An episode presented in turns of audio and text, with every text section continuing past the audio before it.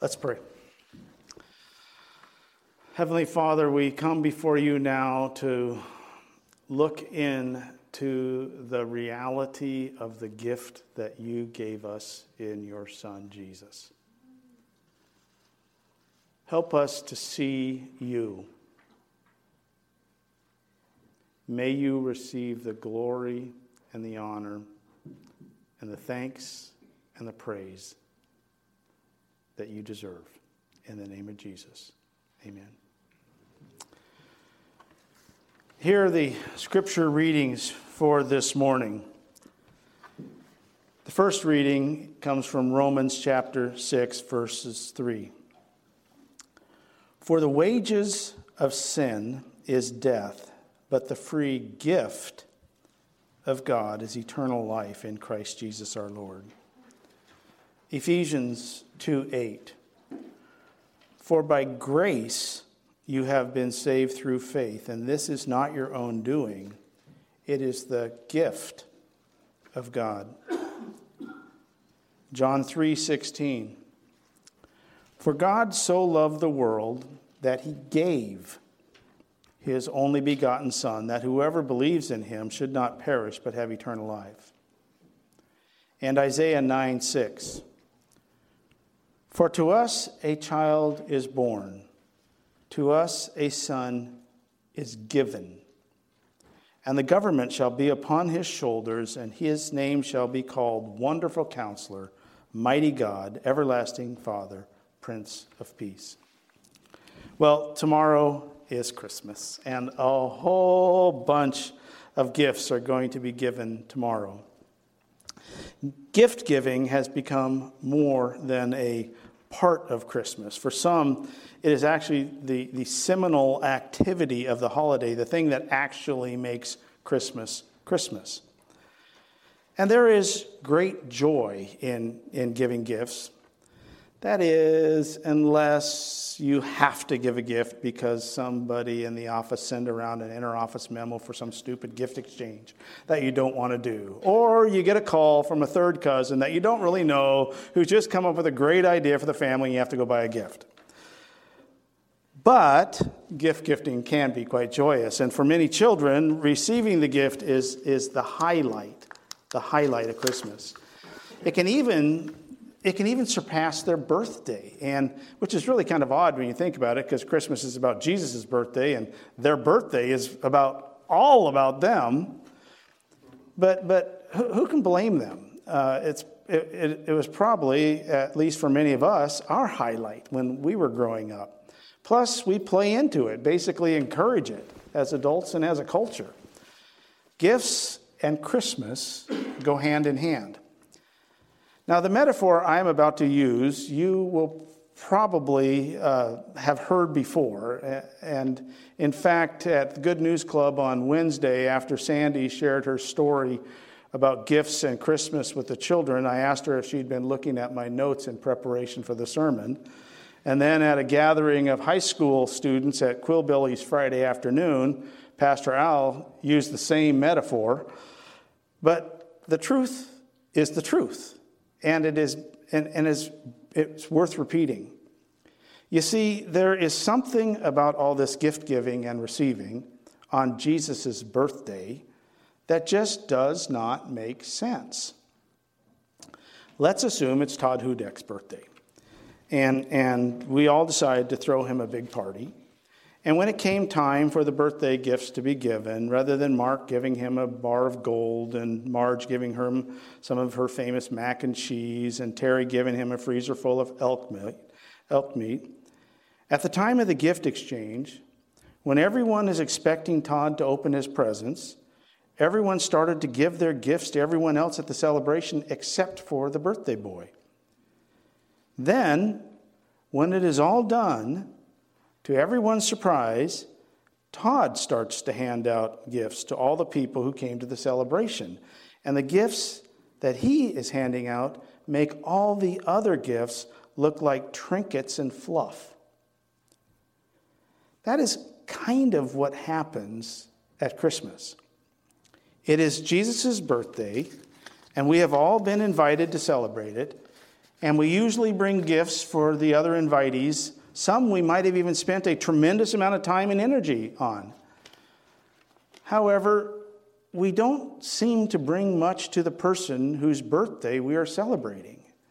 And beyond that, regardless of how much we have spent on our gifts for the other party goers, none of them compare to the gift that Jesus, whose birthday we are celebrating, gave and gives to those who come to the party. 2,000 years ago, it wasn't that different when Jesus was born. There was pretty much a lack of earthly attention to Jesus, the birthday baby.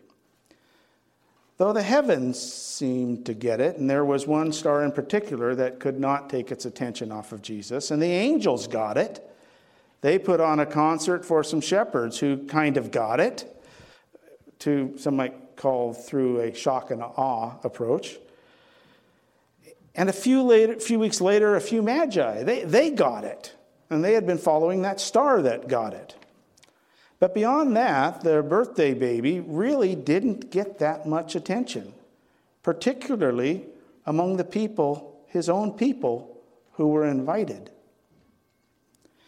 In all of this, I'm not implying that it's not okay to bring to the celebration whatever gifts we want to give to the others at the celebration, particularly if it's done in honor or in recognition of the gift that God gave us. That's a beautiful and lovely thing.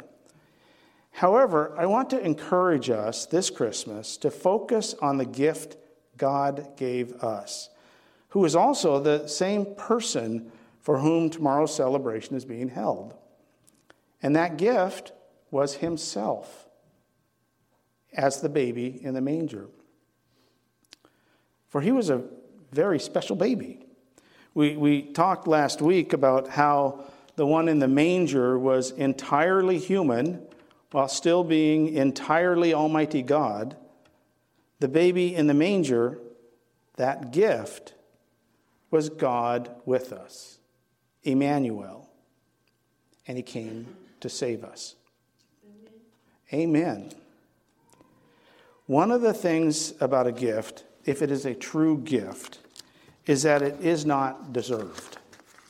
Wages are deserved, a tribute or taxes are owed, duty and obedience are required. A gift, a true gift, is something that is not expected or deserved or required. Which, when you think about it, sometimes I wonder if we should start uh, calling all those family obligation gifts something else. I mean, do they really meet the definition of a true gift? And sometimes they, they actually feel more like wages or payments. And, and it doesn't help with the Santa Claus story because if you think about it, he's only going to bring you a gift if you've been good, which basically means you've earned it and he's paying up. But that's not the point I'm going to make. anyway, a, a true gift is something that is not expected or deserved or required. A true gift is a manifestation of grace, which is exactly what Jesus is. We did not deserve the gift of Jesus who came to save us. Romans 6:23 says for the wages of sin is death but the free gift of God is eternal life in Christ Jesus our Lord. That verse actually states what we have earned what we deserve. We deserve, because of sin, death and judgment and death. However, and, and this is probably one of the hugest and most amazing and most significant howevers you will ever hear, and it really should stop us in our tracks though unfortunately, perhaps we've become so familiar with it that it's lost some of its impact. However, instead of death and judgment, God gave us eternal life in Jesus. Hallelujah. Hallelujah. We, we did not deserve for Jesus to come and die for us. God didn't and doesn't owe us anything. And if we think it made sense for God to do it, then we really haven't thought hard and long about that. Plus, these errors in thinking will cause us to miss the magnitude of the gift. We deserved death, eternal death. In fact, that was our condition at the time due to sin. Instead, He gave us everything. He gave us Himself and life. That is a mega wow. This truth is highlighted again in Ephesians 2 8, which reads, For by grace you have been saved through faith, and this is not your own doing, it is the gift of God. That verse, which has also become so familiar, it has perhaps lost some of its significance or impact or power. First, um, it says that we are saved through faith, which means we are saved through truly believing in and placing our trust in God and what He has done and accomplished in Christ. That we are saved through faith is a mind blower. That our self, in fact, I was talking to somebody this week who, who just can't quite believe that. That we are saved through faith, that our salvation is not tied to our earning it, that we can get to heaven based on believing and not as a result of whether our good deeds are outweighing our bad deeds, which an honest person would have to admit, considering the holiness of God, wouldn't work out to anybody's advantage that we are saved by believing through faith and not any man concocted method is actually too good to be true. But it is true. Hallelujah. But it is the first part of that verse that is even more amazing. It is that, for by grace you are saved. We did not deserve to be saved. It actually did not make sense for God to save us or do anything for us. And there was nothing we could do about our situation or change it or our future or our next breath. And God was not obligated to do what he did. And no third cousin would make him feel like a jerk if he didn't do it. Still, God made it possible for us to be saved through faith alone, by grace, through the gift of Himself. But God did have a reason, and it had nothing to do with us, or at least related to our worth or self value. His reason was entirely due to his love, his love for us. And not because we are or were lovable. John 3:16 reads, "For God so loved the world that he gave his only begotten son that whoever believes in him should not perish but have eternal life." If you recall, we spent some time on this verse a, a few months back. While it is true that God so loved the world, loved the world so much that he did give his son, the, the more accurate understanding of this verse does not place the emphasis on how much God loved us, but how God loved us. I know it's a nuance, but it's a big deal. It should humble and surprise us that God would even care for us, considering who He is, our rebellion and rejection of Him, what we've done. It should humble and surprise us that God even persists in loving us. Yet the emphasis in John 3:16 is not on the reality that God does love us, which he does, but on how he loved us, what he did to show that love, how he manifested that love, the measures he took so we could experience that love. And that's Christmas.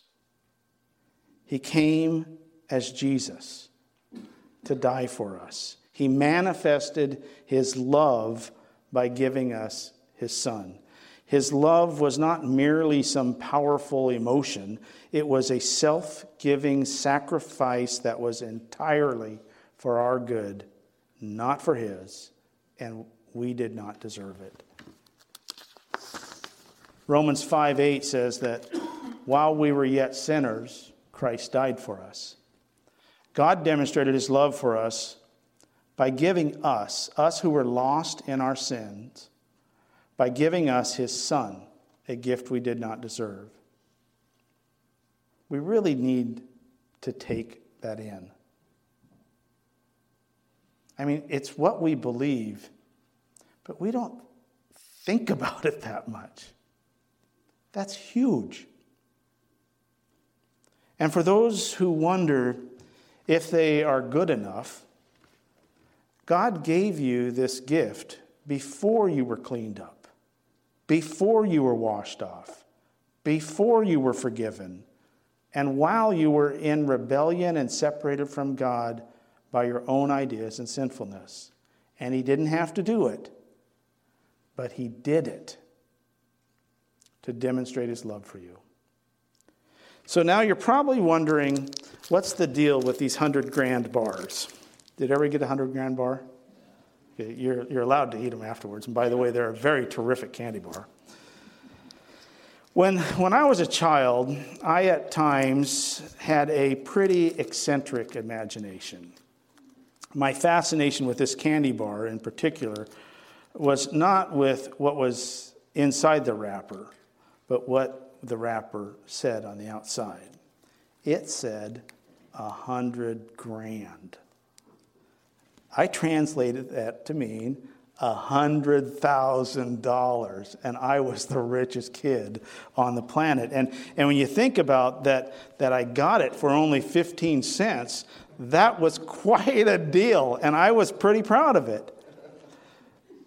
Well, obviously, and I tried, by the way, it was the, the bigger bars. I tried to get the bigger bars, but Amazon couldn't get them here fast enough for today. So you got the little bars. But obviously, it's, it's merely just candy. But imagine if I told you that what was inside the paper labeled 100 grand, that looks like a normal candy bar, was actually $100,000.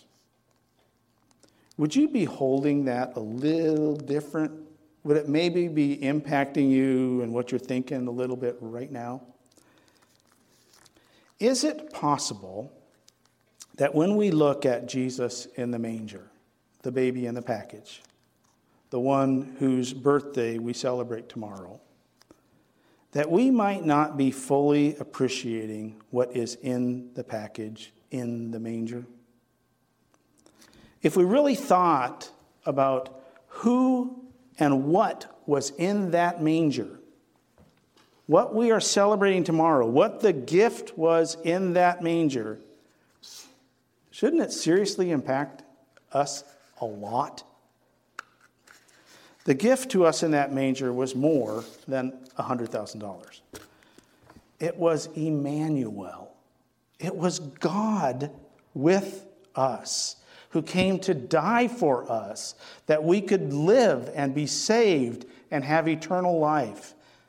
That gift that we did not deserve that was the package, inside the package.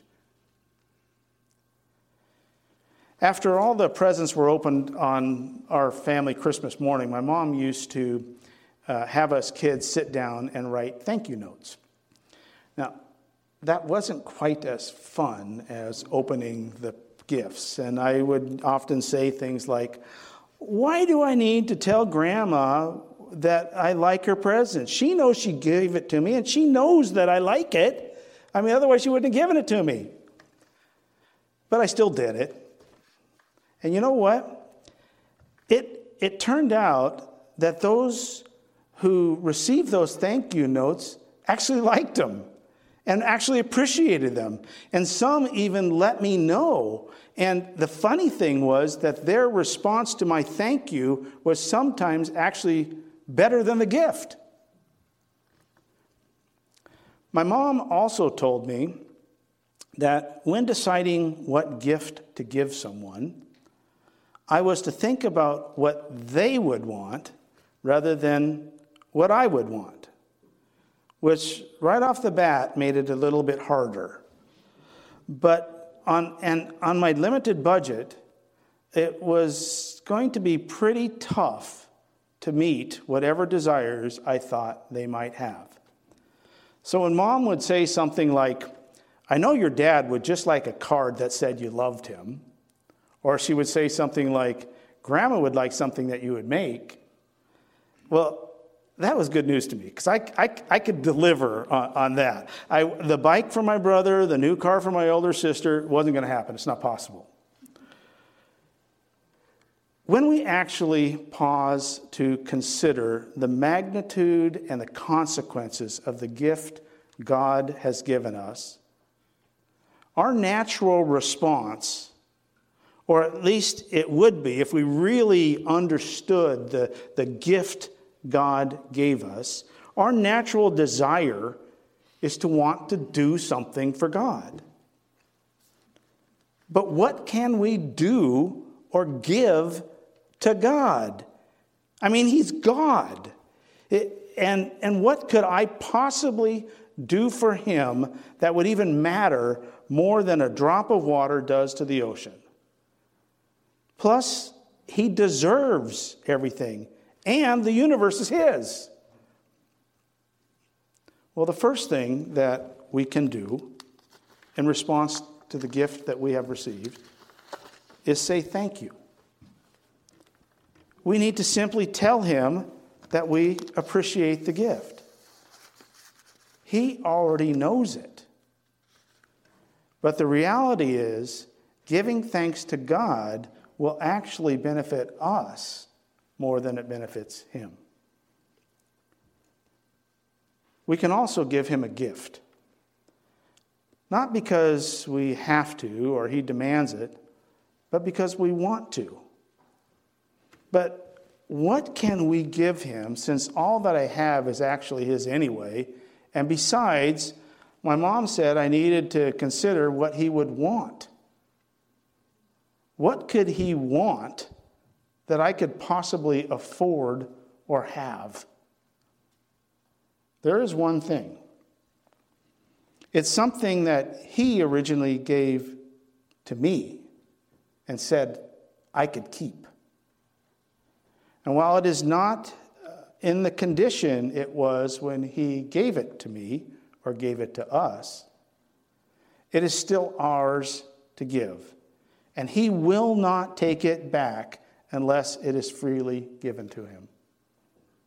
It is also something that we can afford on our limited budget, which is welcome news since there is no way in the world we could ever give him a gift that his greatness deserves, nor that is even in the same league as the gift he has given us. The gift we can give God is ourselves warts and all. And the truly amazing thing is, He wants us. But He does not want us as slaves or drones or tools. He wants us as His children. He wants us to know His love. He wants us to turn to Him and be with Him. He wants us to have eternal life and freedom from sin and death and truly to know joy. That's what he wants. He wants us to know that though we were sinners, separated from him because of Jesus, because of Christmas, because of what he did, we can be forgiven and reunited with him. He wants us to be with him because he loves us. If you have not given yourself to Him and you are wondering what the appropriate response is to this amazing gift in Christ Jesus, that's how you should respond. Give Him thanks and give Him yourself. If you've already given him yourself, then dwell in the fact that you are his and enjoy him forever. The, um, the, the way I would like to close this message um, is by reading together the last text. It's printed on the, the right hand side of your bulletin. If you take your bullet, that's Scott was so faithfully making sure everybody got one of these and a bulletin when they came in, so I really appreciate that. Please, please read with me uh, Isaiah 9 6.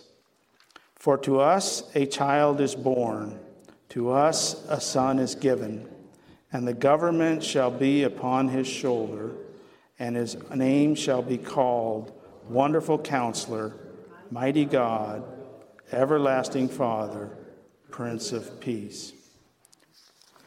Tomorrow, when we celebrate the birth of Jesus, the Prince of Peace, the one who was given to us, the one we just read about, and when gifts are exchanged, remember the gift that he has given to you and respond accordingly.